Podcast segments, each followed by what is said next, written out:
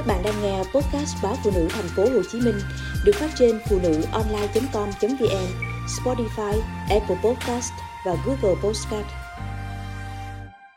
Bảo vệ đôi mắt khỏi bệnh nghề nghiệp.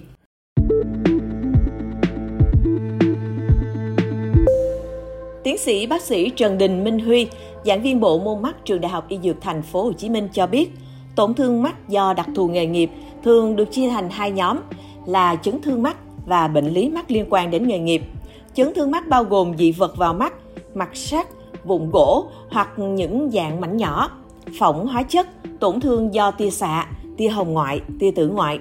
Bên cạnh đó, mắt còn có thể bị phỏng hóa chất do axit trong bình ác quy, thuốc nhuộm, thuốc tẩy, thuốc trừ sâu, các loại dung dịch ngâm rửa khác vân vân. Đây là các loại phỏng mắt nguy hiểm, có thể dẫn đến mù lòa nếu không được xử trí kịp thời.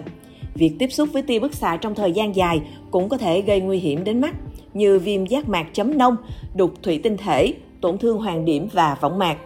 Bệnh nhân có thể gánh chịu hậu quả suy giảm thị lực nghiêm trọng, thậm chí là mất thị lực. Theo bác sĩ Minh Huy, trong thực hành lâm sàng, một tổn thương mắt liên quan nghề nghiệp mà các bác sĩ thường cấp cứu là phỏng tia hàng. Các bệnh nhân thường có đặc điểm là hai mắt đau nhức, kích thích, chảy nước mắt nhiều, sợ ánh sáng, không thể mở mắt, triệu chứng thường nặng lên sau một ngày làm việc và vào buổi tối. Điều này là phù hợp vì triệu chứng bệnh thường xuất hiện từ 8 tới 12 tiếng sau khi tiếp xúc với tia hàng, gây cộm sốn, đau nhức. Thông thường triệu chứng này sẽ biến mất khi miễu mô lành trở lại trong 24 đến 48 tiếng. Bệnh nhân thường được chỉ định các loại thuốc nhỏ hoặc tra mắt giúp giảm ma sát và kích thích biểu mô lành nhanh hơn. Một trường hợp khác cũng khá phổ biến ở thợ hàng kim loại là bị mạt sắt bay vào và bám trên giác mạc mắt. Chỉ định điều trị trong các trường hợp này thông thường chỉ là lấy dị vật. Tuy nhiên, ở một số bệnh nhân, mặt sắt bám sâu vào giác mạc đó khi lấy sẽ mất nhiều thời gian và có khả năng bệnh nhân bị để lại sẹo trên giác mạc. Hoặc một số trường hợp khác, bệnh nhân đến quá trễ, mặt sắt đã bám lâu trên giác mạc, để lại vòng rỉ sét, gây viêm giác mạc.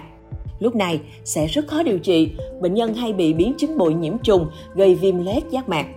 Bên cạnh những chấn thương nguy hiểm tức thời, một số nghề nghiệp còn có thể gây ra những vấn đề diễn tiến chậm ở mắt.